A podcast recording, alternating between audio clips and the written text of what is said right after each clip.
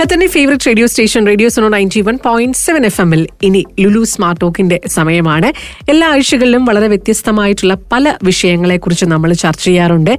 ഇന്ന് നമ്മുടെ വീടിനരികിലേക്ക് നമ്മളൊന്ന് എത്തുവാണ്. കൃത്യമായി പറഞ്ഞു കഴിഞ്ഞാൽ ഇന്റീരിയറിലേക്കാണ് നമ്മളുടെ ഇന്നത്തെ യാത്ര എന്ന് പറയുന്നത്. നമ്മുടെ വീടിന്റെ ഇന്റീരിയർ ഒരുക്കുന്ന സമയത്ത് നമ്മൾ അറിയേണ്ട കാര്യങ്ങൾ എന്തൊക്കെയാണ്? ഈ വിഷയത്തിൽ വിശദമായി സംസാരിക്കാൻ ഇന്ന് നമ്മളുടെ കൂടെ എത്തുന്ന അതിഥി ഡോക്ടർ ഇന്റീരിയർ യൂട്യൂബ് ചാനലിൽ നിന്നും ഹോം കൺസൾട്ടന്റ് അജയ് ശങ്കർ നമ്മളുടെ കൂടെ ജോയിൻ ചെയ്യാണ്. Ajay welcome to radio Suno. Thank you thank you so much ആദ്യമായിട്ടാണ് ഒരു റേഡിയോ ഇന്റർവ്യൂ? തീർച്ചയായിട്ടും. First time first time okay അപ്പൊ ഞാൻ വിളിച്ചപ്പോ വിചാരിച്ചു ഇത് എന്താ സംഭവം? എന്നൊന്ന് ഒന്ന് ചിന്തിച്ചോ മനസ്സിലായി ശരിക്കും പറഞ്ഞാൽ നമ്മുടെ ഫ്രണ്ട്സ് ഒക്കെ പോയി ഞാൻ കേട്ടിട്ടുണ്ട്.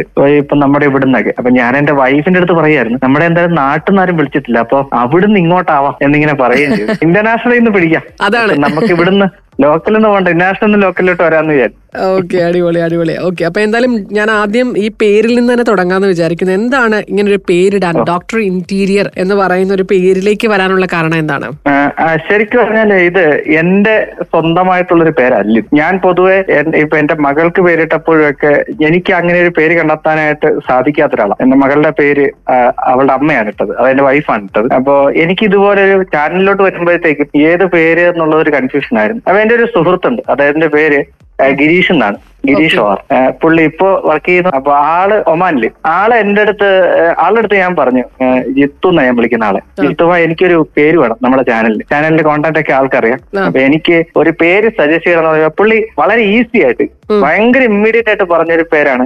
അന്നാണ് ഇപ്പൊ ഇന്റീരിയറിന്റെ ഒക്കെ അല്ലേ ചെയ്യുന്നത്. അതിന്റെ ബാക്കിയുള്ള കാര്യങ്ങൾ അതിനെക്കുറിച്ച് എല്ലാം അറിയാം നിങ്ങൾക്ക്. അതുകൊണ്ട് നിങ്ങൾ നിങ്ങളുടെ ചാനലിനെ പറ്റിയ ഒരു ഡോക്ടർ ഇന്റീരിയർ അതിന് പറ്റി അതിനപ്പുറം ഒരു പേരില്ല. പക്ഷെ ആൾ ഇട്ട് തന്ന പേര് എന്നെ സംബന്ധിച്ചോളം ശരിക്കും പറഞ്ഞ ഒരു ബ്രാൻഡ് എന്നുള്ള ലെവലിലോട്ട് രജിസ്റ്റർ ചെയ്യാൻ പറ്റുന്ന രീതിയിലോട്ട് ആ പേരിനെ എത്തിച്ചു എന്നുള്ളതാണ്. ആ പേര് തന്നെയാണ് എന്റെ ഒരു വലിയ ലക്ഷ്യം. ഒപ്പം തന്നെ നമ്മൾ വരികയാണെന്നുണ്ടെങ്കിൽ ഇപ്പോഴത്തെ ഇന്റീരിയർ മേഖലയിലെ പുതിയ ട്രെൻഡുകൾ എന്തൊക്കെയാണ്? നമ്മുടെ നാട്ടിൽ അതായത് പറയുകയാണെന്നുണ്ടെങ്കിൽ കേരളത്തിൽ. കേരളത്തിലെ എല്ലാ ട്രെൻഡുകളും അവസാനം വരുന്ന ഒരു സ്ഥലമാണ്. ബാക്കിയുള്ളതൊക്കെ ഇപ്പൊ ഉദാഹരണം പറഞ്ഞ നമ്മുടെ വെളി രാജ്യങ്ങളിൽ വരുന്ന ആൾക്കാർ ഇവിടെ വന്നു കഴിയുമ്പോഴത്തേക്കും അവർ അവിടെ ഒരുപാട് കണ്ട് പരിചയിച്ച സാധനങ്ങൾ ഇങ്ങോട്ട് വരുന്നത് ഒരുപാട് വർഷങ്ങൾക്ക് ശേഷം. അപ്പൊ പല പ്രൊഡക്റ്റുകൾ നമ്മൾ വീഡിയോ ചെയ്യുമ്പോഴൊക്കെ ഇത് നിങ്ങളുടെ ഗൾഫിൽ എത്ര കാലമായിട്ടുള്ളതാണെന്നുള്ള ഡയലോഗുകൾ കമന്റുകളൊക്കെ വരാറുണ്ട്. ഇപ്പൊ നമ്മുടെ ഇവിടെ അതെ അതെ. ഇപ്പോഴത്തെ നമ്മുടെ ഇവിടുത്തെ ട്രെൻഡ് എന്ന് പറഞ്ഞാൽ മെറ്റീരിയലുകളെക്കാൾ ഉപരി എന്താ പറയുന്നത് എസ്തറ്റിക്സിന് ഒരുപാട് പ്രാമുഖ്യം കൊടുക്കുന്നു കൂടുതൽ അവിടെ നിയോ ക്ലാസിക്കൽ ആയിട്ടുള്ള അതായത് അറബിക് ടച്ചോട് ചേർന്നിട്ടുള്ള നിയോ ക്ലാസിക്കൽ ഡിസൈൻസ് ഒരുപാട് ചെയ്യുന്ന സ്ഥലമാണ്. അതിന്റെയൊക്കെ ആ ഒരു ഷെയ്ഡ് കൊണ്ടുവന്ന് നമ്മൾ പ്രത്യേകിച്ച് കേരളത്തിന്റെ വടക്കൻ സൈഡിൽ എന്നൊക്കെ പറഞ്ഞ ആ ഒരു ഷെയ്ഡ് നമുക്ക് വ്യക്തമായിട്ട് കാണാൻ സാധിക്കും. ഇത് ഇങ്ങോട്ട് തെക്ക് സൈഡിലോട്ട് വരുമ്പോഴത്തേക്ക് ഇതിന്റെ അത് കുറഞ്ഞു കുറഞ്ഞു വരും. അതായത് ഓരോ പ്രാദേശികമായിട്ട് ഒരുപാട്. ഉദാഹരണം ഒത്തിരി വ്യത്യാസമുണ്ട് ഭയങ്കര വ്യത്യാസങ്ങൾ അപ്പൊ ട്രെൻഡുകൾ പുതുത് വരുന്നുണ്ട്. അത് നമ്മുടെ ഹോം മേക്കിങ്ങിലാണേലും ഒക്കെ പുത്തൻ ട്രെൻഡുകൾ. കോണ്ടംപററി ഡിസൈൻസ് ഒരുപാട് പരീക്ഷിച്ചു തുടങ്ങിയ ആൾക്കാർ ഒപ്പം തന്നെ ഒരു ഹോം ഇംപ്രൂവ്മെന്റിനായിട്ട് അറിയേണ്ട ബേസിക് കാര്യങ്ങൾ എന്തൊക്കെയാണ്? ഒരു വീട് ചെയ്യുന്ന സമയത്ത് പലപ്പോഴും ഇപ്പൊ ഒരു സാധാരണക്കാരൻ അയാൾ അവർ ഒട്ടും വിദ്യാഭ്യാസം ഇല്ലാത്തവരായിക്കോട്ടെ ഉള്ളവരായിക്കോട്ടെ വീടിനെ സംബന്ധിച്ചിടത്തോളം എഞ്ചിനീയറോ ആർക്കിടെക്ട് അല്ലെങ്കിൽ അവരെ അതിനെ കുറിച്ചുള്ള നോളജ് എനിക്ക് തോന്നുന്നു സീറോ ആയിരിക്കും. അവരിത് അന്വേഷിച്ചു തുടങ്ങും ഫസ്റ്റ് ഈ ഒരു നമ്മളൊരു വീട് ചെയ്യുന്നതിന് മുന്നേ ആ വീട് നമ്മൾക്ക് നമ്മൾ നമ്മൾ ആഗ്രഹിക്കുന്ന ഇവിടെ നമ്മൾ ആഗ്രഹിക്കുന്നുണ്ടോ എന്നുള്ളത് ഭയങ്കര പ്രധാനമാണ്. റിക്വയർമെന്റ് മൂന്ന് പേരുടെ വീട്ടിൽ മാക്സിമം നാല് റൂമുകൾ മതിയാവും. അതിൽ ആറും ഏഴും റൂമുകൾ പോകേണ്ട ആവശ്യമില്ല. അപ്പൊ അങ്ങനെ ഓരോന്നും നമുക്കിപ്പോ എന്താ പറഞ്ഞ അങ്ങനെ നമ്മൾ വീട് ചെയ്യുമ്പോൾ നമുക്ക് എന്തൊക്കെ ആവശ്യമുണ്ട്? ആവശ്യമുള്ള സാധനങ്ങൾ നമ്മൾ യഥാർത്ഥത്തിൽ ഉപയോഗിക്കാൻ പോകുന്നുണ്ടോ? അത് എങ്ങനെ ചെയ്യണം? ഏത് ഡിസൈൻ ചെയ്യണം? അത് ആരാണ് ചെയ്യുന്നത്? അവരത് വ്യക്തമായിട്ട് എസ്തറ്റിക്സ്ലി സ്പേസ് കൃത്യമായിട്ട് വിനിയോഗിച്ചുകൊണ്ട് ചെയ്യുന്നുണ്ടോ? ഇതൊക്കെ ഭയങ്കര ഇമ്പോർട്ടന്റ് അതൊരു കസ്റ്റമർ അറിയണമെങ്കിൽ അവൻ ആ വീടിന് പുറകെ കുറച്ച് നാളെങ്കിലും അതിനെക്കുറിച്ച് പഠിക്കണം. ചിലപ്പോൾ ഒരു ഒരു വർഷം എടുത്തിട്ടായിരിക്കും. അല്ല രണ്ടു വർഷം എടുത്ത് വീട് ചെയ്യാൻ പോകുന്നവരെ എനിക്കറിയാം. വ്യക്തമായ പ്ലാനാണ് ഇതിന് വേണ്ട അതിന് പ്രൊഡക്റ്റുകളെ കുറിച്ചും ഡിസൈനുകളെ കുറിച്ചും അതിന്റെ സ്പേസ് യൂട്ടിലൈസേഷനെ കുറിച്ചും ലൈറ്റിങ്ങിനെ കുറിച്ചും നാച്ചുറൽ ആൻഡ് ആർട്ടിഫിഷ്യൽ എല്ലാത്തിനെ കുറിച്ചും കൃത്യമായിട്ട് അവയർനെസ് ഉണ്ടായിട്ട് വേണം ഒരു കസ്റ്റമർ ശരിക്കും വീട് ചെയ്യാനായിട്ട് വരാനായിട്ട്. ശരിക്കും നമ്മൾ സ്ഥിരം ചെയ്യുന്ന തെറ്റുകൾ അല്ലെങ്കിൽ ആവർത്തിച്ചുകൊണ്ടിരിക്കുന്ന തെറ്റുകൾ എന്തൊക്കെയാണ്? പ്രൊഡക്റ്റിനെ കുറിച്ചുള്ള എന്താ പറയുന്ന അവയർനെസ് ഇല്ലായ്മയാണ് ഏറ്റവും പ്രധാനപ്പെട്ട കാര്യം. നമ്മുടെ നാട്ടിൽ നമ്മുടെ ഇവിടെ ചെയ്യുന്ന ഒരു സംഗതി എങ്ങനെ ചെയ്യരുത് എന്ന് നമ്മൾ കൃത്യമായിട്ട് അറിഞ്ഞിരിക്കണം. ഉദാഹരണം പറഞ്ഞു കഴിഞ്ഞാൽ ഞാനിപ്പോ ഒരു ഒരു വീട് ചെയ്തു എന്റെ ഒരു ബന്ധു എന്റെ അടുത്ത് വന്ന് ചോദിക്കാണ് എങ്ങനെയുണ്ട് അപ്പൊ എനിക്ക് സംഭവിച്ച എന്തെങ്കിലും പ്രോബ്ലത്തിൽ നിന്ന് ഞാൻ പറയുന്നത് എപ്പോഴും പറയുന്ന ആ പ്രോഡക്റ്റ് കൊള്ളില്ല. അത് യൂസ് ചെയ്യണ്ട. അത് നിന്നെ പ്രശ്നമുണ്ടെന്ന് പക്ഷെ ഇതിനൊരു മറുവശമുണ്ട്. കാര്യം ഈ പ്രോഡക്റ്റിന്റെ പേര് തന്നെയാണോ പ്രോബ്ലം എന്ന് നമ്മൾ ചിന്തിക്കാം ഞാൻ കൺസൾട്ട് ചെയ്യുമ്പോൾ ഏറെ ഞാൻ കണ്ടിട്ടുള്ള ഒരു സാധനം ഒരു എൺപത്തഞ്ച് ശതമാനം പ്രൊഡക്റ്റ് കംപ്ലൈന്റ് ആവില്ല. നമ്മുടെ മിസ്മാനേജ്മെന്റ് ആവാം മിസ് ഹാൻഡ്ലിംഗ് ആവാം. അപ്പോ എന്ത് എന്താണ് അവിടെ ചെയ്യാൻ പാടില്ലാത്തത്? അവിടെ എങ്ങനെയാണ് കൃത്യമായിട്ട് ചെയ്യേണ്ടത്? നമ്മുടെ വീട് ചെയ്യുന്ന സമയത്ത് പൊതുവെ പറയാറുള്ള നമ്മുടെ കൺസൾട്ട് ചെയ്യുമ്പോൾ കസ്റ്റമേഴ്സിന്റെ അടുത്ത് പറയാറുള്ള പൊതുവേ ഉള്ള ഒരു വാചകമുണ്ട് good manufacturing practice good handling practice ഇത് വീട് ചെയ്യുന്ന സമയത്ത് വളരെ കൃത്യമായിട്ട് നമ്മൾ അറിഞ്ഞിരിക്കണം. ഒരു കിച്ചണിൽ നമ്മളൊരു സോഫ്റ്റ് ലോട്ട് ഉണ്ട്. നമ്മളത് അടയ്ക്കുന്നത് എങ്ങനെയാണ്? ജസ്റ്റ് ടച്ച് ചെയ്ത് വിട്ടാൽ തന്നെ ചെന്ന് അടഞ്ഞോളൂ. ഒരു പ്രവാസിക്ക് ഇത് സംബന്ധിച്ച് ആരും പറഞ്ഞു കൊടുക്കുന്ന കാര്യമില്ല. പക്ഷെ നമ്മുടെ നാട്ടിലെ ഒരു പ്രായമുള്ള നമ്മുടെ വീട്ടിലുള്ള അമ്മ അവർക്ക് ഇത് പരിചയിച്ചിട്ടുണ്ടാവില്ല. നമ്മൾ എന്ത് ചെയ്യും? ക്ലോസ് ചെയ്യുന്നു. അത് നമ്മൾ കൈകൊണ്ട് തന്നെ ചേർത്തങ്ങ് അടയ്ക്കും. മൂന്ന് പ്രാവശ്യം അടച്ചാൽ നാലാമത്തെ പ്രാവശ്യം കംപ്ലൈന്റ് ആണ്. നമ്മൾ ഏതിനെയായിരിക്കും കുറ്റം പറയാം? നമ്മൾ ആ പ്രോഡക്റ്റ് അപ്പൊ നമ്മൾ ഹാൻഡിൽ ചെയ്തതിൽ നമുക്ക് പരാജയപ്പെട്ടു എന്നുള്ളതാണ്. അതിന്റെയൊക്കെ ഒരു വലിയ ലാക്ക് ഓഫ് നോളജ് നമ്മളിവിടെ ഉണ്ട്. യഥാർത്ഥത്തിൽ നമ്മൾ ഒരു പ്രൊഡക്റ്റ് ചെയ്യുമ്പോൾ ആ പ്രോഡക്റ്റിന്റെ ഗുണം അതിന്റെ ദോഷം അത് എവിടെയൊക്കെ ചെയ്യാം എവിടെയൊക്കെ ചെയ്യരുത് അത് കൃത്യമായിട്ട് അതിന്റെ പ്രോബ്ലംസ് മാറ്റി അതിനെ എങ്ങനെ നമുക്ക് ഹാൻഡിൽ ചെയ്യാം എന്നുള്ളത് കസ്റ്റമർ ആദ്യം അറിഞ്ഞിരിക്കണം അതിനുശേഷം ഇത് ചെയ്യുന്ന ആൾക്കാരെ നമ്മൾ തിരഞ്ഞെടുക്കേണ്ടത് ഭയങ്കര പ്രധാനമാണ്. ആ തെരഞ്ഞെടുക്കേണ്ടത് അതുപോലെ തന്നെ ഇന്റീരിയർ തിരഞ്ഞെടുക്കും ഇന്റീരിയർ ചെയ്യാനുള്ള ആൾക്കാരെ തിരഞ്ഞെടുക്കുമ്പോഴും ഈ ഒരു എന്താ പറയുന്നത് സെലക്ഷൻ മാൻ പവർ സെലക്ഷൻ എന്ന് പറയാൻ ഭയങ്കര ഇമ്പോർട്ടന്റ് ആണ്. അത് നമ്മൾ ഒരു വർഷം ചെയ്യാൻ ഒരു വർഷം രണ്ടു വർഷം തന്നെ പിടിച്ചു നമ്മൾ ഒരു ദിവസം ഏതാണ് നമ്മുടെ വർക്ക് ചെയ്യാൻ പോകുന്ന ആൾക്കാരുടെ വർക്ക് പോയി കണ്ട് അവരുടെ ഫീഡ്ബാക്ക് ഇരുന്നാൽ നമുക്ക് ഏകദേശം മനസ്സിലാവും. അപ്പൊ അങ്ങനെയൊക്കെ നമ്മൾ വളരെ കൃത്യമായിട്ട് ചെക്ക് ചെയ്യും എന്ത് ചെയ്യരുത് എന്ത് ചെയ്യാം അതെങ്ങനെ ചെയ്യാം എവിടെ ചെയ്യാം എവിടേക്ക് ചെയ്യരുത് എന്നുള്ളതിനെ കുറിച്ച് കൃത്യമായിട്ട് പഠിച്ചതിന് ശേഷം മാത്രമേ ഈ ഒരു പണിക്ക് ഇറങ്ങാൻ പാടുള്ളൂ എന്നുള്ളതാണ് എന്റെ പ്രൊഫഷണൽ അഭിപ്രായം.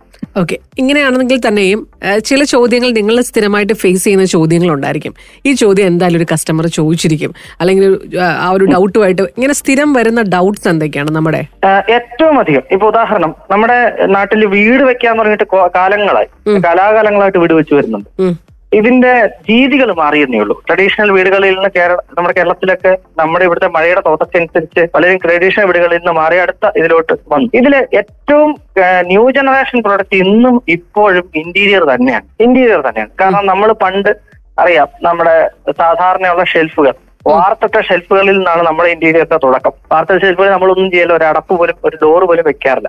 അതങ്ങനെ ഓപ്പൺ ആയിട്ട് കിടക്കും. അതിനുശേഷം ഒരു ഇരുപത് ഇരുപത്തഞ്ച് കൊല്ലമേ ആയിട്ടുള്ളൂ. യഥാർത്ഥത്തിൽ ഇരുപത്തഞ്ച് മുപ്പത് വർഷം കണക്കാണ് ഉം. അവിടെ നിന്നാണ് ശരിക്കും ഇന്റീരിയർ സ്റ്റാർട്ട് ചെയ്യുന്നത്. ഇന്റീരിയർ സ്റ്റാർട്ട് ചെയ്യുമ്പോഴത്തേക്ക് എല്ലാവരും ബേസിക് ആയിട്ട് ചോദിക്കുന്ന ഒരു ചോദ്യമുണ്ട്. നമ്മുടെ വീട് ചെയ്യുന്ന സമയത്തും ചോദിക്കുന്നതാണ്. ഇതിന് എത്ര രൂപയാവും? ശരിയല്ല. നമ്മളൊരു പ്രൊഡക്റ്റ് വാങ്ങിച്ചു കഴിഞ്ഞാൽ ഒരു കാറിന്റെ അടുത്ത് കാർ വാങ്ങിക്കാൻ നമുക്ക് ചോദിക്കും ഇതിന് എത്രയാണ് നമുക്ക് എത്ര പൈസയാവും? ഡൗൺ പേയ്മെന്റ് എത്ര അടക്കണം? ടാക്സ് എത്ര വരും? നമുക്ക് കാൽക്കുലേറ്റ് ചെയ്യാം. വീടിന്റെ കേസിൽ നമുക്കതൊരു ഏകദേശ കാൽക്കുലേഷൻ മാത്രമേ സാധിക്കത്തുള്ളൂ എപ്പോഴും നമ്മുടെ അതാ ഞാൻ പറഞ്ഞത് തുടക്കം നമ്മൾ അതിനെക്കുറിച്ച് വ്യക്തമായിട്ട് പഠിച്ചു കഴിഞ്ഞാൽ ഓരോ പ്രൊഡക്റ്റിനെ കുറിച്ചും പഠിച്ചു കഴിഞ്ഞാൽ നമുക്കിത് എളുപ്പം നമുക്ക് കിട്ടും. പിന്നെ ഇന്റീരിയറിലോട്ട് വരുമ്പോഴത്തേക്ക് മെറ്റീരിയൽ ഒരു പ്രധാന സംഗതിയാണ് പെട്ടെന്ന് ചോദിക്കുന്ന ഒരു സാധനമാണ്. ഈ ഇന്റീരിയർ ചെയ്യുമ്പോൾ ഏത് മെറ്റീരിയലാണ് നല്ലത്? അതിന് ഒരു വൺ ലൈൻ ആൻസർ നമുക്ക് കൊടുക്കാൻ പറ്റില്ല. ഓക്കെ ഇന്റീരിയർ നമുക്ക് ഏതാണ്ട് ഇരുപതോളം മെറ്റീരിയൽ നമ്മുടെ നാട്ടിൽ അവൈലബിൾ ആണ് ചെയ്യുന്ന റെഗുലർ ആയിട്ട് ചെയ്യുന്ന മെറ്റീരിയൽസ് ഓരോന്നിനും ഗുണദോഷങ്ങളുണ്ട്. ഓരോന്നിന്റെയും ബഡ്ജറ്റ് പ്രൈസ് എല്ലാം വ്യത്യാസമാണ്. ഓക്കെ അപ്പൊ ഇത് നമ്മൾ നമ്മുടെ ബഡ്ജറ്റ് അനുസരിച്ച് അത് ചെയ്യേണ്ട സ്ഥലത്ത് ഉദാഹരണം കിച്ചൺ ചെയ്യുകയാണെന്നുണ്ടെങ്കിൽ കിച്ചൺ വെറ്റ് ഏരിയ ആണല്ലേ? കുറെയൊക്കെ നമുക്ക് വെള്ളം വീഴുന്ന സ്ഥലമാണ് സിങ്ങിന്റെ താഴെ ഭാഗത്തെങ്കിലും അവിടെ നമ്മൾ യൂസ് ചെയ്യേണ്ടത് യഥാർത്ഥത്തിൽ പ്ലാസ്റ്റിക് നിർമ്മിതമായിട്ടുള്ള ബോർഡുകളാണ് അല്ലെ അലൂമിനിയം എ സി പി പോലുള്ള ബോർഡുകളാണ് വെള്ളം വീണാൻ പ്രശ്നം വരരുത്. അപ്പൊ അവിടെ ഈ സാധനമാണ് യൂസ് ചെയ്യേണ്ടത് എന്നത് കൃത്യമായിട്ട് കസ്റ്റമർക്ക് അറിഞ്ഞിരിക്കണം. അപ്പോ ഇങ്ങനെയുള്ള ചോദ്യങ്ങൾ എപ്പോഴും ഒരു വൺ ലൈൻ ആൻസർ പ്രതീക്ഷിച്ച് പലരും ചോദിക്കും. ഇതാ ആ പക്ഷെ നമുക്ക് ആ വൺ ലൈൻ ആൻസർ ചിലപ്പോൾ കൊടുക്കാൻ പറ്റിയെന്ന് വെച്ചാൽ നമ്മുടെ കമന്റ് ബോക്സിലൊക്കെ എപ്പോഴും കാണുന്ന ഏറ്റവും നല്ല മെറ്റീരിയൽ എനിക്ക് ശരിക്കും പറഞ്ഞാൽ ഒരു പകുതി ദിവസം. ഒരു മൂന്ന് മണിക്കൂർ എടുത്ത് എഡ്യൂക്കേറ്റ് ചെയ്യേണ്ട ഒരു സാധനമാണ് ഈ പറഞ്ഞതെല്ലാം തന്നെ. അതിൽ ഈ ചോദ്യം എപ്പോഴും ഉണ്ടാവാറുണ്ട്. കസ്റ്റമർ ഞാൻ പറഞ്ഞല്ലോ കസ്റ്റമർ ഒരിക്കലും അയാൾക്ക് സ്വന്തമായിട്ട് വീട് ചെയ്യാൻ സാധിക്കില്ല. കസ്റ്റമർക്ക് എപ്പോഴും അതിന് വേറൊരാളുടെ ഒരു മാൻ പവറിന്റെ ആവശ്യമുണ്ട് ഒരു എഞ്ചിനീയറുടെ ആവശ്യമുണ്ട്. ഒരു ഡിസൈനറുടെ ആവശ്യമുണ്ട്. ഇത് പിന്നെ മിക്കവാറും കസ്റ്റമേഴ്സ് ഞാൻ ശ്രദ്ധിച്ചിട്ടുള്ള ഒരു കാര്യം. ഇവർ ഒരു വീട് ചെയ്യുന്നത് വരയ്ക്കുന്നത് എവിടുന്ന് ആര് ചെയ്യണം. അതെങ്ങനെ ചെയ്യണം എന്നത് പോലും അവരാദ്യമേ പഠിച്ചു തുടങ്ങുന്നേ ഉണ്ടാവുള്ളൂ. അപ്പോ ഇതിനകത്തൊരു ബേസിക് ആയിട്ടുള്ള പ്രോബ്ലം അതിൽ പോലും നമ്മൾ പറ്റിക്കപ്പെടാനായിട്ടുള്ള സാധ്യതകൾ പോലും ഉണ്ട് അപ്പൊ അതൊക്കെ നമ്മ നമ്മ അറിയാം. ഒരു വീട് ചെയ്യുന്ന സമയത്ത് നമ്മൾ എപ്പോഴും ഒരു വീട് എന്നുള്ള എയിമാണ് അപ്പൊ നമ്മൾ അതിനകത്ത് എത്ര രൂപയാകുമെന്ന് പോലും നമുക്ക് അറിയില്ലായിരിക്കാം ഒരു. കസ്റ്റമർക്ക് അറിയില്ല. ഇത് ഫസ്റ്റ് ഒരു മാസ്റ്റേഴ്സ് ഒപ്പീനിയൻ എടുത്തതിന് ശേഷം മാത്രം നമുക്ക് ബാക്കിയുള്ള കാര്യങ്ങളിലോട്ട് ഇറങ്ങുക എന്നുള്ളതാണ് പ്രധാനപ്പെട്ട സംഗതി. പ്രൊഡക്റ്റ് കൃത്യമായിട്ട് അറിഞ്ഞിരിക്കുക. ചെയ്യുന്ന ആൾക്കാരെ കുറിച്ച് വളരെ കൃത്യമായിട്ട് അറിഞ്ഞിരിക്കുക. കാരണം നമ്മുടെ നാട്ടിൽ നമ്മളൊരു വീട് വെക്കാനായിട്ട് രണ്ട് വർഷം എടുക്കുമെന്ന് കരുതുക. നമുക്കൊരു മൂന്ന് ദിവസം നമ്മൾ ആരെയാണോ വർക്ക് ഏൽപ്പിക്കാൻ പോകുന്ന അവരുടെ വർക്കുകൾ ചെന്ന് കാണാം. അവർ ഇന്നലെ വർക്ക് ചെയ്ത് തുടങ്ങിയ ആൾക്കാരായിരിക്കില്ല. അപ്പൊ അവരുടെ ഹിസ്റ്ററി നമുക്ക് എടുക്കാം ചെയ്ത ഫീഡ്ബാക്കുകൾ എന്തായാലും എന്റെ വീട് ചെയ്ത ആളുടെ ഫീഡ്ബാക്ക് എന്തായാലും എനിക്ക് ഒരു വർഷം കഴിഞ്ഞ് തീർച്ചയായിട്ടും തരാൻ സാധിക്കും. സർവീസ് കാര്യം ഇതൊക്കെ ആഫ്റ്റർ സർവീസ് വരേണ്ട ഒന്നാണല്ലോ. ചെയ്യുക എന്നുള്ളതല്ല. സർവീസ് ചെയ്യുക എന്നുള്ളതാണ് പ്രധാന സംഗതി. അപ്പോ അങ്ങനെയുള്ള കാര്യങ്ങൾ പിന്നെ പ്രൊഡക്റ്റിന്റെ സ്പെസിഫിക്കേഷൻ ഞാൻ ആദ്യം പറഞ്ഞതുപോലെ തന്നെ വീണ്ടും എപ്പോഴും ആവർത്തിക്കുന്ന ഒരു നിരന്തരമായിട്ട് ഞാൻ എന്റെ ചാനലിലൂടെ പറഞ്ഞുകൊണ്ടിരിക്കുന്ന ഒരു കാര്യമാണ്. നമ്മൾ പ്രൊഡക്റ്റിനെ കുറിച്ച് അറിയണം അതിന്റെ ഗുണദോഷങ്ങൾ അറിയണം. ഇനി നമ്മൾ അറിഞ്ഞു കഴിഞ്ഞാൽ നമുക്കൊരു ഗുണമുണ്ട്. ഇത് നമുക്ക് വേറൊരാളുടെ അടുത്ത് ഈസി ആയിട്ട് കൺവേ ചെയ്യാൻ പറ്റും. അല്ലെങ്കിൽ വർക്ക് ചെയ്യാൻ പറ്റുന്ന ആളുടെ അടുത്ത് ഇതെനിക്ക് ഇങ്ങനെയാണ് വേണ്ടിയത് എന്ന് കൺവേ ചെയ്യാൻ പറ്റും. അത് കേൾക്കുമ്പോഴേ അവർക്ക് മനസ്സിലായി എനിക്ക് പലരും എന്റെ അടുത്ത് പറഞ്ഞിട്ടുണ്ട്. ആ കസ്റ്റമർ പറയുന്നത് കേൾക്കുമ്പോഴേ അവർക്ക് അതിനെക്കുറിച്ച് അറിയാം. അങ്ങനെ വരുമ്പോഴത്തേക്ക് എന്തായി? അത് പ്രോബ്ലം അല്ലേ? ഇപ്പൊ ഇന്ന് നടന്നൊരു സംഭവം ഒരു തിരുവനന്തപുരത്തുള്ള നമ്മുടെ ഒരു സബ്സ്ക്രൈബറാണ് ആൾ W P C wood plastic composite ഇപ്പോൾ ഉള്ള ന്യൂ ജനറേഷൻ പ്രൊഡക്റ്റ് ആണ്. നമ്മുടെ ഇന്റീരിയർ വർക്കിനൊക്കെ ഏറ്റവും ബെസ്റ്റ് ആയിട്ടുള്ള ഒരു മെറ്റീരിയൽ ചെയ്ത സമയത്ത് അവിടുത്തെ നമ്മുടെ ഇത് ചെയ്ത ആൾ കൃത്യമായിട്ടല്ല അത് ഹാൻഡിൽ ചെയ്തത്. ഓക്കെ അതുകൊണ്ടായി അതിന് വളവ് സംഭവിച്ചു. അപ്പൊ എനിക്ക് ഫോട്ടോ ഇട്ട് തന്നപ്പോ ഞാനത് കണ്ടപ്പോഴേ അതിന്റെ റീസൺ പറഞ്ഞു. അപ്പൊ പുള്ളിക്കാരത്തി ഒരുപാട് പൈസ. അവരിത് സംസാരിക്കുമ്പോൾ അവരുടെ ഒരു മാനസിക പ്രയാസം നമുക്ക് മനസ്സിലാവും. മനസ്സിലാവും. എനിക്ക് വോയിസ് അയക്കുമ്പോൾ അവർ മനസ്സ് മനപ്രയാസം മനസ്സിലാവും. അപ്പൊ അവർ പറയുന്നു എന്റെ ചെയ്ത ചെയ്ത ആളും എനിക്കത് പറഞ്ഞു തന്നില്ല. ഞാൻ എന്ത് ചെയ്യും എന്ന് ചോദിച്ചു. അതിന് സൊല്യൂഷൻ കൊടുക്കുമ്പോഴത്തേക്കും പ്രോബ്ലം എന്താന്ന് വെച്ചാൽ അതൊരു പ്രോബ്ലം വന്നതിന് ശേഷമുള്ള ഒരു സൊല്യൂഷനാണ് എപ്പോഴും prevention is better and cure എന്നാണ്. ആ ഒരു സാധനത്തിലോട്ട് നമുക്ക് വരാൻ സാധിച്ചാൽ യഥാർത്ഥത്തിൽ ഒരു വീട് സ്വപ്നമാണ് പറഞ്ഞ്. അത് വളരെ ഭംഗിയായിട്ട് വൃത്തിയായിട്ട് ചെയ്യാൻ സാധിക്കും. അപ്പൊ ഇങ്ങനെയുള്ള അതൊരു പക്ഷെ പറ്റിക്കലും ആയിരിക്കില്ല. ചിലപ്പോൾ ഇത് ഇന്റീരിയർ ഫേമിനും അറിയാൻ മേലാത്തൊരു കാര്യമായിരിക്കാം. അങ്ങനെയും സംഭവിക്കാം. അപ്പൊ അവർ സംഭവിക്കാം. മനഃപൂർവം ചെയ്തതാവില്ല ഇത് രണ്ടും ഒരു ബാലൻസ് സാധനമാണ്. പക്ഷേ പ്രധാനമായിട്ട് ഞാൻ വീണ്ടും വീണ്ടും പറയുന്നത് ഒരിക്കലും നമ്മുടെ നോളജ് ആണ് ഇതിനകത്ത് ഇത് വ്യക്തമായിട്ടുള്ള ഔട്ട്പുട്ട് തരുന്നത്. ബാക്കിയുള്ളവർക്ക് അത് നമ്മളെ ചേർന്ന് നിന്ന് നമ്മളെ ഹെൽപ്പ് ചെയ്യാൻ മാത്രമേ സാധിക്കത്തുള്ളൂ. കളറുകൾ സെലക്ട് ചെയ്യുമ്പോൾ അല്ലെങ്കിൽ കളർ റിലേറ്റഡ് ആയിട്ട് എന്തൊക്കെയാണ് ഞങ്ങൾക്ക് പറഞ്ഞു തരാനായിട്ടുള്ളത്? നമ്മുടെ നാട്ടിൽ കേരളത്തിലെ കേരളത്തിൽ വെച്ചിട്ടാണ് ഞാൻ ഇപ്പോഴും സംസാരിച്ചുകൊണ്ടിരിക്കുന്നത് നമ്മുടെ നാട്ടിൽ കളർ എന്ന് പറയുന്നത് പ്രാദേശികമായിട്ട് ഇതിന് ഒരുപാട് അന്തരമുണ്ട്. പ്രാദേശികമായിട്ട് ഒരുപാട് വ്യത്യാസങ്ങൾ അതായത് ആ മൈൻഡ് സെറ്റിൽ തന്നെ പ്രാദേശികമായിട്ട് വ്യത്യാസമുണ്ട്. നാടനുസരിച്ച് അതിനും വ്യത്യാസങ്ങൾ വരും എന്നുള്ളതാണ്. വ്യത്യാസങ്ങൾ വരും. വ്യത്യാസങ്ങൾ. കാരണം തമിഴ്നാടിനോട് ചേർന്ന് കിടക്കുന്ന ട്രിവാൻഡ്രത്തെ കളർ സെൻസ് അല്ല. അതെ. അതിനുശേഷം വരുന്ന കൊല്ലത്തും പത്തനംതിട്ടയിലും. അതെ അതെ. എനിക്ക് ട്രിവാൻഡ്രം ഒരു മഞ്ഞ മഞ്ഞ കളർ ആ ഒരു ഭാഗത്തോട്ട് അതാണോ? എന്താണ് യെസ് യെസ് കുറച്ചുകൂടി ഡാർക്ക്. കുറച്ചുകൂടി ഡാർക്ക് ഷെയ്ഡുകളിൽ നിന്നും. അല്ലെങ്കിൽ കുറച്ച് ഡാർക്ക് ബോർഡേഴ്സുകളൊക്കെയാണ് പിന്നെ കൂടുതൽ പർഗോളാസ് കാര്യങ്ങൾ അവർ കൂടുതലായിട്ട് യൂസ് ചെയ്യാറുണ്ട്.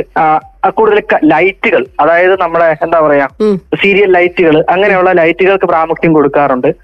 അവിടുന്ന് നമ്മുടെ ഈ പറഞ്ഞ പത്തനംതിട്ട കോട്ടയം സൈഡിലേക്ക് വരുമ്പോഴത്തേക്കും ഇതിന്റെ ഒരു കളർ മാറും. കാര്യം ഇവിടെ എന്ന് വെച്ചാൽ കൂടുതലും യൂറോപ്യൻ നാട്ടിൽ താമസിക്കുന്ന ആൾക്കാർ ഏറെയുള്ള സ്ഥലമാണ് തിരുവല്ല പോലുള്ള സ്ഥലം. അതിൽ നിന്നൊക്കെ വ്യത്യാസപ്പെട്ട് കളറിൽ കുറച്ചുകൂടെ മിനിമലൈസ് ചെയ്ത്. പക്ഷേ ഇതിന്റെ ഞാൻ ഇതിന്റെ ഭയങ്കരമായിട്ടുള്ള ഇത് നല്ല നല്ല സൗന്ദര്യബോധത്തോടെ ചെയ്യുന്ന കണ്ടിട്ടുള്ള ഞാൻ പ്രാദേശികമായിട്ട് ആരെയും മോശം പറയുന്നൊന്നുമല്ല. വടക്കൻ കേരളത്തിലോട്ട് ചെല്ലുമ്പോൾ ഇതിന്റെ ഒരു ഭയങ്കര ഭംഗിയുള്ള വീടുകൾ നമുക്ക് കാണാൻ സാധിക്കും. ഇന്ന് ആസ്വദിച്ചിട്ടുണ്ട്. അതായത് ഈ പറഞ്ഞ തല്ലുമാല ലെവലിലേക്കൊക്കെ നമുക്ക് ആ ഒരു കളർ കണക്ട് ചെയ്യാം. ഭയങ്കര മിനിമലിസ്റ്റിക് ആയിരിക്കും. പക്ഷെ അതിന് ലക്ഷറിയുടെ ആഡംബരത്തിന്റെ അവസാന വാക്കായിരിക്കും ഉം, ഉം. അത്ര ഭംഗിയിൽ ചെയ്ത എന്താ പറയുന്ന ഫുൾ ഗ്ലാസ്സുകളൊക്കെ ചെയ്ത നമ്മുടെ നാട്ടിൽ അറിയാമല്ലോ. മാതാപിതാക്കളുള്ള വീടുകളിൽ അല്ലെങ്കിൽ അവർ മാത്രമുള്ള വീടുകളിൽ ഗ്ലാസ് മാത്രമായിട്ട് ചെയ്യാൻ. ഒരിക്കലും അവരെ സമ്മതിക്കാറില്ല. മക്കൾക്കും അതിന് താല്പര്യം ഉണ്ടാവില്ല. ഇതിന്റെ ഒരു എക്സ്ട്രീം നമുക്ക് പ്രാദേശികമായിട്ട് കാണാൻ സാധിക്കും. ചിലപ്പോൾ വടക്കോട്ടൊക്കെ ചെല്ലുമ്പോഴത്തേക്ക് ഫുൾ ഗ്ലാസോട് കൂടിയ ഗംഭീര ഭവനങ്ങൾ. പേഴ്സണലി നമുക്ക് ഇഷ്ടമുള്ളത് കൂടി കൊണ്ടായിരിക്കാം. പക്ഷെ ഇത് ചെയ്യാനായിട്ടുള്ള താല്പര്യം എന്റെ വീട് ചെയ്തപ്പോ ഇതൊന്നും ഈ ഗ്രിൽസ് ഒന്നും ഞാൻ യൂസ് ചെയ്തില്ല ഫുൾ ഗ്ലാസ് ആണ് യൂസ് ചെയ്തത്. അത് ചെയ്തത്. അതിപ്പോ ഓരോരുത്തരുടെ മൈൻഡ് സെറ്റ് ആണ് അനുസരിച്ചാണ്. പക്ഷേ കളറിലോട്ട് വരുമ്പോ ഏറ്റവും പ്രധാനം കളർ പാലറ്റ് ആണ് കളർ പാലറ്റ്. ഇപ്പൊ നമ്മളൊരു ഓഫീസിലേക്ക് പോകുമ്പോൾ ഡ്രസ്സ് ചെയ്യുമ്പോഴത്തേക്ക് നമ്മൾ പലപ്പോഴും ആ പാലറ്റ് ശ്രദ്ധിക്കാറുണ്ടാവും. കുട്ടികളായാലും പുരുഷന്മാരായാലും. ഇത് വീടുകളിൽ ഭയങ്കര ഇമ്പോർട്ടന്റ് ആണ്. അതായത് നമ്മൾ ഉപയോഗിക്കുന്ന നമ്മുടെ അകത്തുള്ള ലൈറ്റ് പോലും ഈ കളറുമായിട്ട് ഭയങ്കരമായിട്ട് മെർജ് ചെയ്ത് നിൽക്കുന്ന. കളറിന്റെ ആ ഒരു ഡാർക്ക് ആൻഡ് ലൈറ്റ് ഷെയ്ഡ് ആയിരിക്കും ലൈറ്റിൽ നമുക്ക് പ്രതിഫലിക്കുക. കാര്യം ഏഴ് ആറ് മണിക്ക് ശേഷം നമ്മൾ എപ്പോഴും ലൈറ്റ് ഇടും. ആ ലൈറ്റിന്റെ ആംബിയൻസ് പോലും തരുന്നത് നമ്മുടെ ഉള്ളിലും പുറത്തു അടിക്കുന്ന കളറാണ് കളർ സെൻസ് എന്ന് പറഞ്ഞാൽ ശരിക്കും വീടുകളിൽ നമ്മൾ കൊടുക്കുന്നത് പാലറ്റ് കളേഴ്സ് ആണ്. യഥാർത്ഥത്തിൽ ഒരു വീട്ടിൽ യൂസ് ചെയ്യാനായിട്ട് ഏറ്റവും ബെസ്റ്റ് സിംഗിൾ കളറാണ് ഒരൊറ്റ കളർ അപ്പൊ ആ കളർ ഏതിലൊക്കെ പോണം? നമ്മുടെ ഔട്ട്സൈഡ് പെയിന്റിങ്ങിൽ പോണം ഇൻസൈഡ് പെയിന്റിങ്ങിൽ പോണം ഉപയോഗിക്കുന്ന ടൈലിൽ പോണം ഉപയോഗിക്കുന്ന ഫർണിച്ചറിൽ പോണം അതിനുശേഷമുള്ള ഇന്റീരിയറിൽ പോണം. അതായത് ഇച്ച് ആൻഡ് എവരി കോർണർ ആ കളർ ആയിരിക്കണം നമുക്ക് മെയിന്റെയിൻ ചെയ്യേണ്ടത്. ഇനി അതല്ല എങ്കിൽ ചിലര് ഡബിൾ കളർ പാലറ്റുകൾ യൂസ് ചെയ്യും. അതിൽ രണ്ട് കളറാക്കി ഉപയോഗിക്കുക. ചിലര് ട്രിപ്പിൾ കളർ ഒരു മൂന്ന് വരെ മാക്സിമം നാലിലോട്ട് പോകാതെ മൂന്ന് കളറിൽ നിലനിർത്തി ചെയ്യുന്ന പാലറ്റുകൾക്ക് ഭയങ്കരമായ ഭംഗിയും സൗന്ദര്യവും ഉണ്ടാവും. ഇത് വുഡ് കളേഴ്സ് ഇപ്പൊ അതിന്റെ ഒരു എക്സ്ട്രീം ലെവലൂടെ പറഞ്ഞാൽ നമ്മുടെ ഉള്ളിൽ നമ്മളെല്ലാ വീടുകളിലും സാധാരണ കേരളത്തിലെല്ലാവരും വുഡ് ആണ് യൂസ് ചെയ്യുന്നത് അല്ലെ? ഇപ്പൊ അതിന് മാറ്റം വന്നു തുടങ്ങിയിട്ടുണ്ട്. അപ്പൊ വുഡ് കളേഴ്സുകൾ കാണും. നമ്മളെപ്പോഴും വൈറ്റ് എന്ന് പറഞ്ഞ ഒറ്റ സോളിഡ് കളറെ യൂസ് ചെയ്യത്തുള്ളൂ.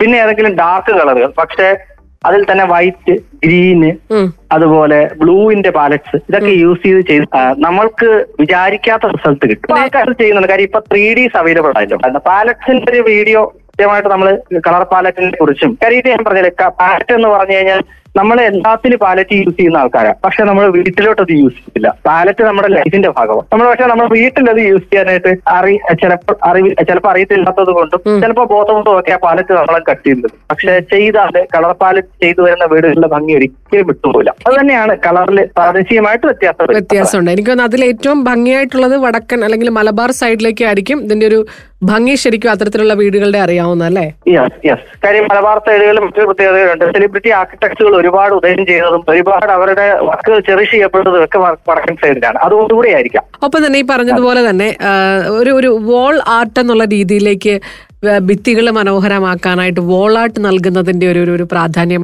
വോളാട്ടിൽ ഒരുപാട് മെറ്റീരിയൽസ് അവൈലബിൾ ആണ്. അതായത് നേരത്തെ അതായത് ഹൈലൈറ്റ് വോൾ എന്നാണ് അതിന് പൊതുവെ നമ്മളിവിടെ പറയുന്നത്. വോൾ ഹൈലൈറ്റ് ചെയ്യുന്ന രീതി. വോൾ ഹൈലൈറ്റ് ചെയ്യാനായിട്ട് നമുക്കിപ്പോൾ രണ്ട് മൂന്ന് രീതികൾ അവൈലബിൾ ആണ്. ഒന്ന് നമ്മുടെ വാൾ പേപ്പേഴ്സ്. പഴയ വാൾ പേപ്പേഴ്സ് അല്ല. പണ്ട് യൂസ് ചെയ്തിരുന്ന വാൾ പേപ്പേഴ്സ് അറിയാമായിരിക്കും കീറിപ്പോ. ഇന്ന് പേപ്പർ അല്ല വരുന്നത്. അതിന് പകരം വാട്ടർ പ്രൂഫ് ആയിട്ടുള്ള ഒരു പൊളിത്തീൻ മെറ്റീരിയൽ നൈലോൺ മെറ്റീരിയൽ ആണ് വരുന്നത്. പോളിത്തീൻ പൊളിത്തീൻ നൈലോൺ മിക്സ് അതുകൊണ്ട് തന്നെ വെള്ളം വീണ് കഴിഞ്ഞാൽ അതിന് പ്രോബ്ലം ഒന്നും ഉണ്ടാകും അങ്ങനെയുള്ള മെറ്റീരിയൽ ആണ് ഇന്ന് നമുക്ക് വാൾ പേപ്പർ ആയിട്ട് യൂസ് ചെയ്യുന്നത്. സാധാരണഗതിയിൽ നമ്മുടെ ബെഡ്റൂമിൽ ഹെഡ് ബോർഡുകളൊക്കെ ചെയ്യാനായിട്ട് അല്ലെങ്കിൽ ഹെഡ് ബോളുകൾ ഹൈലൈറ്റ് ചെയ്യാനായിട്ട് ഇതുപോലുള്ള മെറ്റീരിയൽസ് നമ്മൾ യൂസ് ചെയ്യാറുണ്ട്. ഒന്നത്. രണ്ടാമത്തെ മെറ്റീരിയൽ.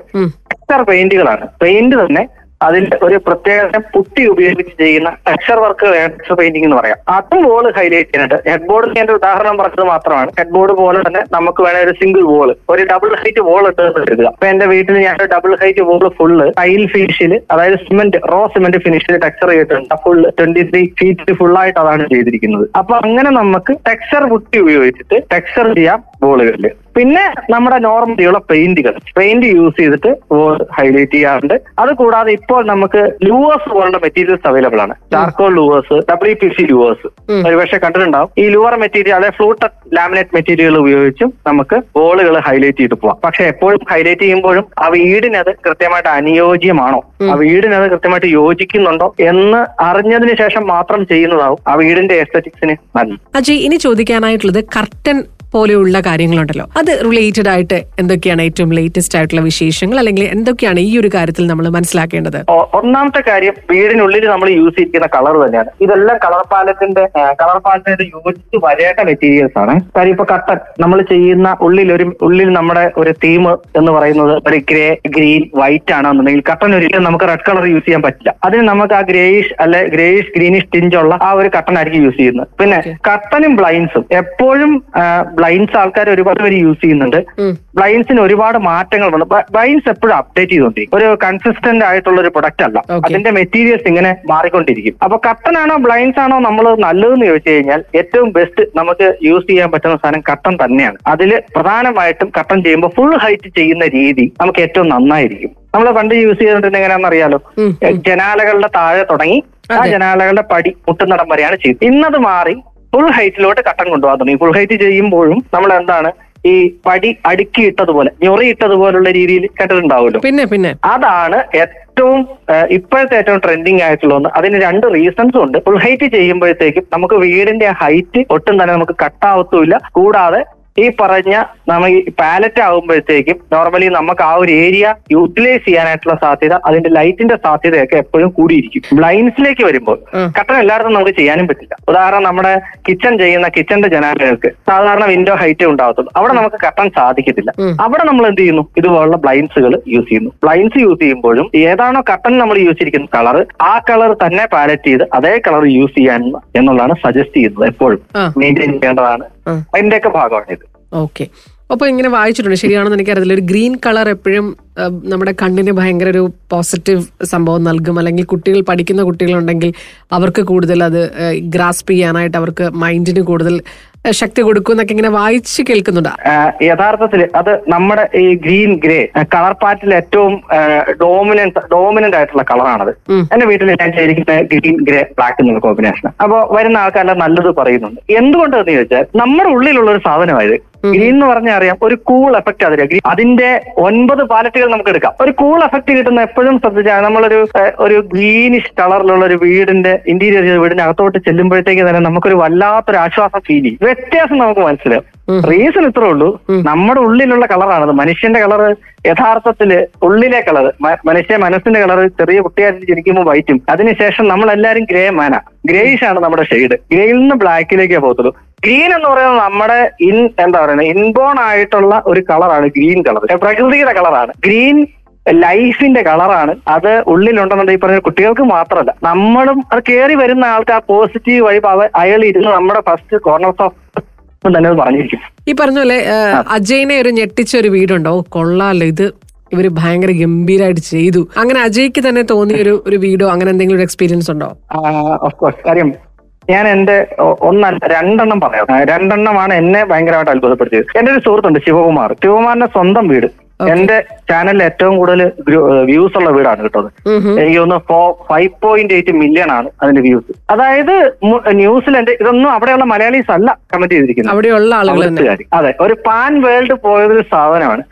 അത് ആയിരത്തി ഇരുന്നൂറ്റമ്പത് സ്ക്വയർ ഫീറ്റ് ഉള്ള വീട്. വെറും ആയിരത്തി ഇരുന്നൂറ്റമ്പത് സ്ക്വയർ പക്ഷെ ആ വീടിന്റെ ഉള്ളിലേക്ക് നമ്മൾ കയറി ചെല്ലുമ്പോഴത്തേക്കും ആ വീടിന്റെ ഒരു വീഡിയോ എടുക്കുമ്പോൾ എനിക്ക് ഒരു കട്ട് ഷോട്ടുകളൊന്നും തന്നെ ഇല്ല. നോർമലി നമ്മുടെ ക്യാമറമാൻ എടുക്കുന്നു. ഞാൻ സംസാരിച്ചുകൊണ്ട് തന്നെ അങ്ങനെ ഡിസ്ക്രൈബ് ചെയ്യുന്നു ചെല്ലുമ്പോഴത്തേക്ക് അതിന്റെ അളവും കാര്യങ്ങളൊക്കെ ഒരു റൂമിന്റെ അളവും കാര്യങ്ങളും എടുത്തിട്ടുണ്ടാവും. പിന്നെ ഒരു ഫ്ലോയാണ് ഈ ഫ്ലോയിൽ ഞാൻ ചെയ്ത ഒരു വീടാണത് അതിന്റെ ഒരു ചെറിയ വീട് രണ്ട് മുറികളും ഒരു ഒരു അടുക്കള ഒരു ഡൈനിങ് ഒരു ലിവിങ് ഇത്രേ ഉള്ളൂ ആ വീട്ടിൽ പക്ഷെ അതെന്നെ ഭയങ്കരമായിട്ട് ഞെട്ടിച്ചൊരു സാധനം. ആ ഏരിയയിൽ അങ്ങനെ ഒരു വീടില്ല. ശിവകുമാറിന്റെ വീട്. ശിവകുമാർ നമ്മുടെ അടുത്ത സുഹൃത്തു കൂടെയാണ്. രണ്ടാമത്തത് വയനാടിൽ അത് ഈ അടുത്ത് ചെയ്തതാണ്. അതിനും ആർക്കിടെക്ടോ കാര്യങ്ങളോ ഒന്നുമില്ല. ശിവകുമാർ ഒരു എഞ്ചിനീയർ ആണ് കേട്ടോ. അയാൾ തന്നെ അയാളുടെ വീട് ചെയ്തിരിക്കുന്നത്. രണ്ടാമത് ഈ വയനാട്ടിലെ വീടും ഒരു സാധാരണക്കാരനാണ്. പുള്ളി ഒരു എന്താ പറയാ അവിടെ റിസോർട്ടുകളൊക്കെ ഉള്ള ഒരാളാണ് ആൾ സ്വന്തമായിട്ട് ഒരു ആർക്കിടെക്ടിന്റെ സഹായത്തോടെ ചെയ്തൊരു വീടുണ്ട്. ഫുൾ ഗ്ലാസ് അതൊരു മലയുടെ മുകളിലാണ്. ആ അവിടെ നിന്നാൽ ആകാശം നമുക്ക് തൊടുന്നത് പോലെ ഫീൽ ചെയ്യും. ഞാൻ അവിടെ ഒരു മൂന്ന് മണിക്കാണ് വീഡിയോ എടുക്കാൻ ചെല്ലുന്നത്. ഞാൻ ഏഴര കഴിഞ്ഞിട്ടാണ് ഞാൻ ഇവിടുന്ന് പോരുന്നത്. എനിക്ക് ഇവിടെ വിട്ടു പോരാൻ തോന്നാത്ത രീതിയിൽ എന്നെ ഭ്രമിപ്പിച്ചു അതായത് ഫുൾ ഗ്ലാസ്. എന്താ പറയുക ഗ്രിൽസ് ഒന്നുമില്ല. ഭയങ്കര ഫ്രീഡത്തോടെ നമുക്ക് ഇരിക്കാൻ പറ്റുന്ന ഒരു വീടായിട്ട് എനിക്ക് തോന്നിയിട്ടുണ്ട്. എനിക്ക് ചുവാന്റെ വീട് കഴിഞ്ഞിട്ട് രണ്ടു വർഷം കഴിഞ്ഞിട്ടാണ് ഈ വീട് ഞാൻ ചെയ്യുന്നത്. ഞാൻ ആസ്വദിച്ച് ചെയ്ത എന്നെ ഭ്രമിപ്പിച്ച രണ്ട് വീടുകളിൽ ഒന്ന് ശിവകുമാറിന്റെ ഈ പറഞ്ഞ വീടുമാണ്. പിന്നെ ഓഫ്കോഴ്സ് എന്റെ വീട്. അത് പക്ഷേ എനിക്ക് അങ്ങനെ പറയാൻ പറ്റുമെന്ന് എനിക്കറിയില്ല. കാര്യം നമ്മൾ നമ്മുടേതായിട്ട് ആസ്വദിച്ച് ചെയ്യുന്നതാണല്ലോ. അപ്പൊ എപ്പോഴും നമുക്ക് അതിനെക്കുറിച്ച് ബോധ്യമുണ്ട്. അതിങ്ങനെയാണ് എന്നുള്ളത്. എന്നത് നമ്മൾ ചെന്ന് കാണുമ്പോഴത്തേക്കുള്ള ഒരു വല്ലാത്തൊരു എക്സൈറ്റ്മെന്റ് ഉണ്ട്. അങ്ങനെ രണ്ട് വീടുകൾ ഈ പറഞ്ഞ ശിവന്റെയും അതുപോലെ നമ്മുടെ വയനാട്ടിലെ ആ വീടുമാണ് ഓക്കെ വയനാട്ടിലെ വീട് ഇപ്പൊ പറഞ്ഞപ്പോ നമ്മൾ വിഷ്വൽ ചെയ്തു. എങ്ങനെയായിരിക്കും ആ ഗ്ലാസ് പിന്നെ ആ വയനാടിന്റെ ഭംഗി ഒക്കെ നമ്മുടെ മനസ്സിലേക്ക് ഒരു സെക്കൻഡിൽ ഒന്ന് മിന്നി മറഞ്ഞ് പറയാം. ആകാശം തൊടും. അത് കൂടുതലൊന്നും അതിനെ കുറിച്ച് പറയാനില്ല എന്നുള്ളതാണ് അല്ലേ അതിനെ കുറിച്ച് പറയാനില്ല. നാട്ടിലുള്ള നാട്ടിലുള്ള ആളുകളുടെ ഒരു അല്ലെങ്കിൽ ഇവിടുന്ന് വരുന്ന ആളുകളാണെങ്കിലും ഒക്കെ പഴമയിലേക്ക് വീണ്ടും അല്ലെങ്കിൽ ആ ഒരു ടച്ച് നിലനിർത്തണമെന്ന് ആഗ്രഹിക്കുന്നവരുടെ എണ്ണം കൂടുതലാണോ കുറവാണോ? ഇപ്പൊ എനിക്ക് തോന്നുന്നു അത് കുറവായി. നേരത്തെ അത് ഒരുപാടുണ്ടായിരുന്നു. ഉണ്ടായിരുന്നു അതായത് ട്രഡീഷണൽ ഹൗസുകൾ കേരളത്തിൽ ധാരാളമായിട്ട് യൂസ് ചെയ്യാനായിട്ട് ഉപയോഗിക്കാനായിട്ട് ആൾക്കാർ താല്പര്യപ്പെട്ടിരുന്നു. പക്ഷെ ട്രഡീഷണൽ ഹൗസുകളിലോട്ട് വരുമ്പോഴത്തേക്കുള്ള അതിന്റെ മെയിന്റനൻസ് പ്രോബ്ലം അതുപോലെ അതുമായിട്ട് ബന്ധപ്പെട്ട് നമ്മൾ. ചെയ്യുമ്പോഴത്തേക്ക് എപ്പോഴും ട്രഡീഷണൽ ഹോം ചെയ്യുമ്പോഴത്തേക്ക് സാധാരണ കോണ്ടംപററി ഹോം ചെയ്യുന്നതിനേക്കാളും എക്സ്പെൻസ് കുറച്ചുകൂടി കൂടും. അത് പിന്നെ വെളിയിൽ പോയിട്ട് കണ്ടിട്ടുള്ള ആ ഒരു എന്താ പറയുക കാണുമ്പോഴത്തേക്കുള്ള ഒരു എസ്തറ്റിക്സ് പിന്നെ അത് ഉപയോഗിക്കാനായിട്ടുള്ള യൂസേജ് എളുപ്പമാകുന്ന രീതി. ഇതൊക്കെ വെച്ച് ട്രഡീഷണൽ ഹോംസ് ഇപ്പൊ ചെയ്യുന്ന ആൾക്കാർ പഴയതിനെ അപേക്ഷിച്ച് കുറവാണ്. പ്രായമായിട്ടുള്ള ആളുകൾ നമ്മുടെ വീടുകളിൽ ഇപ്പൊ കൂടിക്കൊണ്ടിരിക്കും നമുക്കറിയാം പലരും പുറത്താണ്. അപ്പൊ അച്ഛനും അമ്മയും മാത്രമേ ചിലപ്പോൾ നാട്ടിൽ കാണുള്ളൂ.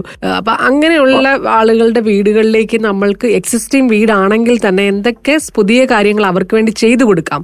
ഇപ്പോൾ നമ്മുടെ ഇവിടെ കേരളത്തിൽ ഭയങ്കരമായി ബൂമായിക്കൊണ്ടിരിക്കുന്ന ഒരു സാധനം ഓട്ടോമേഷൻ ആണ്. ഹോം ഓട്ടോമേഷൻ എക്സിസ്റ്റിംഗ് ആയിട്ടുള്ള വീടുകളിൽ ചെയ്യാൻ പറ്റുന്ന ഒന്നാണ് ഹോം ഓട്ടോമേഷൻ ഇപ്പോ മക്കൾ രണ്ടുപേരും പോയി ഇപ്പോഴത്തെ അവസ്ഥയിൽ കേരളത്തിലെ ഒരു സാഹചര്യം അറിയാലോ. ഒരു വീട്ടിലെ രണ്ട് മക്കളെന്നുണ്ടെങ്കിൽ ഇപ്പൊ പണ്ട് ഒരാളാണ് പോയിരുന്നെങ്കിൽ ഇപ്പൊ രണ്ടുപേരും വെളിയിലോട്ടാണ് പോകുന്നത്. അപ്പൊ എന്താ ഒരു ഗുണം എന്ന് വെച്ചാൽ ഇവർക്ക് ഒരു സെക്യൂരിറ്റി ഇഷ്യൂസ് ഒക്കെ ഇപ്പൊ ഒരു പ്രശ്നമായതുകൊണ്ട് സെക്യൂരിറ്റി സിസ്റ്റംസ് അത് ക്യാമറ തൊട്ട് നമ്മുടെ ക്യാമറ നേരത്തെ തന്നെ നമ്മുടെ ഇവിടെ ഉണ്ട്. അതിൽ നിന്ന് വ്യത്യസ്തമായിട്ട് ഇപ്പോൾ ഒരു ഗേറ്റ് തുറക്കണമെങ്കിൽ നമുക്ക് ഗേറ്റിലോട്ട് പോയി തുറക്കേണ്ട ആവശ്യം വരുന്നില്ല. ജസ്റ്റ് റിമോട്ട് കൺട്രോൾ ഗേറ്റുകൾ നമുക്ക് വന്നു തുടങ്ങി. ഒന്നത് രണ്ട് സെൻസേഴ്സ് അലാം സെൻസേഴ്സ്.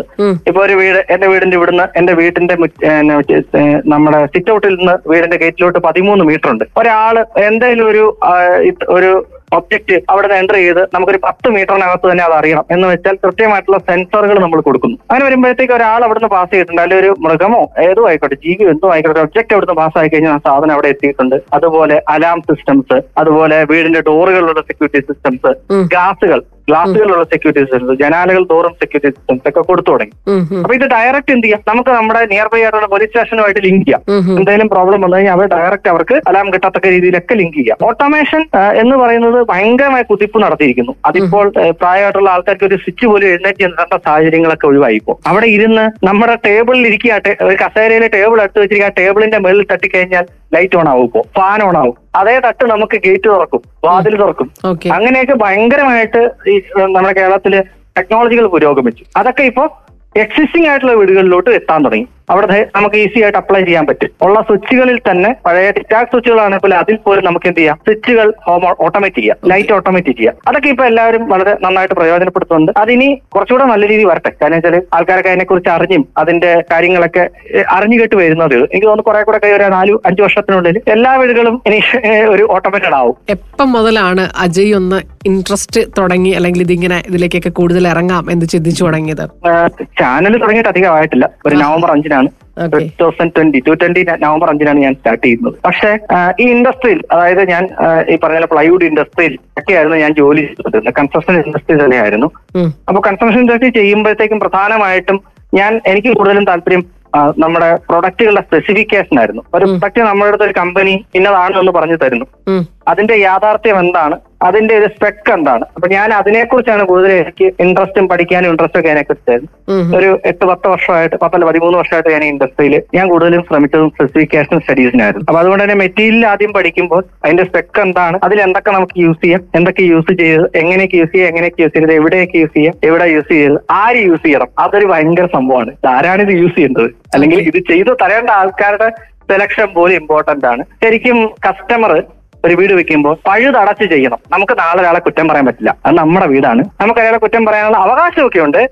അവർ ചെയ്തു പോയി കഴിഞ്ഞാൽ പക്ഷെ അനുഭവിക്കേണ്ടത് നമ്മളാണല്ലോ. അതെ നമ്മൾ ഇത് ചെയ്യാന്നുള്ളതാണ്. എന്താണെങ്കിലും ആ പ്രോഡക്റ്റിനെ കുറിച്ച് ഒരു ബേസിക് അറിവ് നമ്മൾ മനസ്സിൽ പഠിക്കുക അല്ലെങ്കിൽ അതിനെക്കുറിച്ച് മനസ്സിലാക്കിയതിനു ശേഷം അതിലേക്ക് നമ്മൾ എത്തുക എന്നുള്ളതാണ് അല്ലെ? ഓക്കെ അപ്പൊ എന്തായാലും വളരെ വളരെ ഒരു ഒറ്റ വാക്കൂടെ പറയാം. നമ്മൾ വീട് ചെയ്യുമ്പോഴേ നമുക്ക് അഭിപ്രായം പറയാനായിട്ട് നമ്മുടെ ചുറ്റും ഒരുപാട് പേരുണ്ടാവും. ഇപ്പൊ ഞാൻ മാഡത്തിന്റെ അടുത്ത് പറയുമ്പോഴും നാളെ നിങ്ങളാണെങ്കിലും വേറൊരിടത്ത് വേറൊരാളടുത്ത് ഈ ഒരു ഈ ഒറ്റ മെസ്സേജ് പാസ് ചെയ്താൽ മതി. ഓക്കെ നമ്മുടെ വീട് ചെയ്യുമ്പോൾ നമ്മുടെ വീടിനെ കുറിച്ചും നമ്മൾ ചെയ്യുന്നതിനെ കുറിച്ചും അഭിപ്രായം പറയാൻ ഒരുപാട് ആൾക്കാർ നമ്മുടെ ചുറ്റും ഉണ്ടാവും. ഇവരാരും ഇതിനെക്കുറിച്ച് നോളജ് ഉള്ളവരാവില്ല. അവരുടെ അനുഭവങ്ങളായിരിക്കും പറയുന്നത്. ഞാൻ പറയുകയാണ് എപ്പോഴും ഞാൻ പറയുന്നതാണ് പത്താം ക്ലാസ്സിൽ പത്ത് വയസ്സുള്ള കുട്ടി വരെ ഒന്ന് അഭിപ്രായം പറയും. പക്ഷേ നമ്മൾ എടുക്കേണ്ട ഒരു മാസ്റ്റേഴ്സ് ഒപ്പീനിയൻ ആണ്.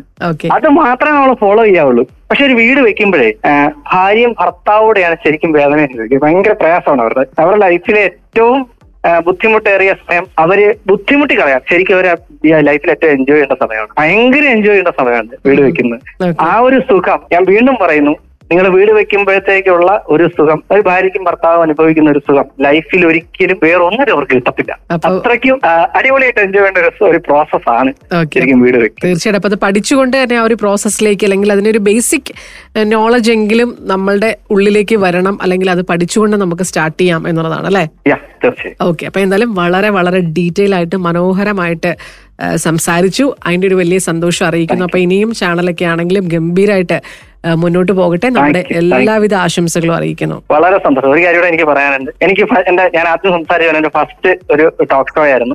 ഈ വിളിച്ചപ്പോഴത്തേക്ക് എനിക്ക് ഭയങ്കര സന്തോഷം. എല്ലാ ചില സാധനങ്ങൾ നമുക്ക് അച്ചീവ് ചെയ്യുമ്പോൾ സന്തോഷമുണ്ടല്ലോ. അതെ അതെ. വളരെ അൺഎക്സ്പെക്ടഡ് ആയിട്ടുള്ള ഒരു കോൾ എനിക്ക് ഈ പറഞ്ഞ പോലെ റേഡിയോസിനോടൊപ്പം ഇരിക്കാൻ സാധിച്ചു.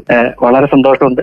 നിങ്ങളോടുള്ള ഒരു സ്നേഹവും നന്ദിയും സന്തോഷവും ഈ നിമിഷത്തെ അറിയിക്കട്ടെ. എല്ലാ പ്രേക്ഷകർക്കും നല്ല വീടുകളും നല്ല ഭവനങ്ങളും ഉണ്ടാക്കാൻ സാധിക്കട്ടെ. തീർച്ചയായിട്ടും. ഈ കൂട്ടത്തിൽ എനിക്ക് ട്രോൾ കോട്ടയം പേജിനെ കൂടെ പറയണം. കാരണം ആ പേജിൽ കണ്ടുകൊണ്ടാണ് ഞാൻ ആക്ച്വലി ഈ ഒരു കോൺടാക്ടിലേക്ക് ഒരുപാട് സപ്പോർട്ട് ചെയ്യുന്ന ഒരു പേജാണ് കേട്ടോ. ഞാൻ തുടങ്ങിയ കാലം തൊട്ട് അതിലെ അഡ്മിൻസ് ആണേലും ഒരുപാട് നല്ല കാര്യങ്ങൾ ഒരു ഒരു ഇതാണ്. എന്ന് തുടങ്ങിയോ?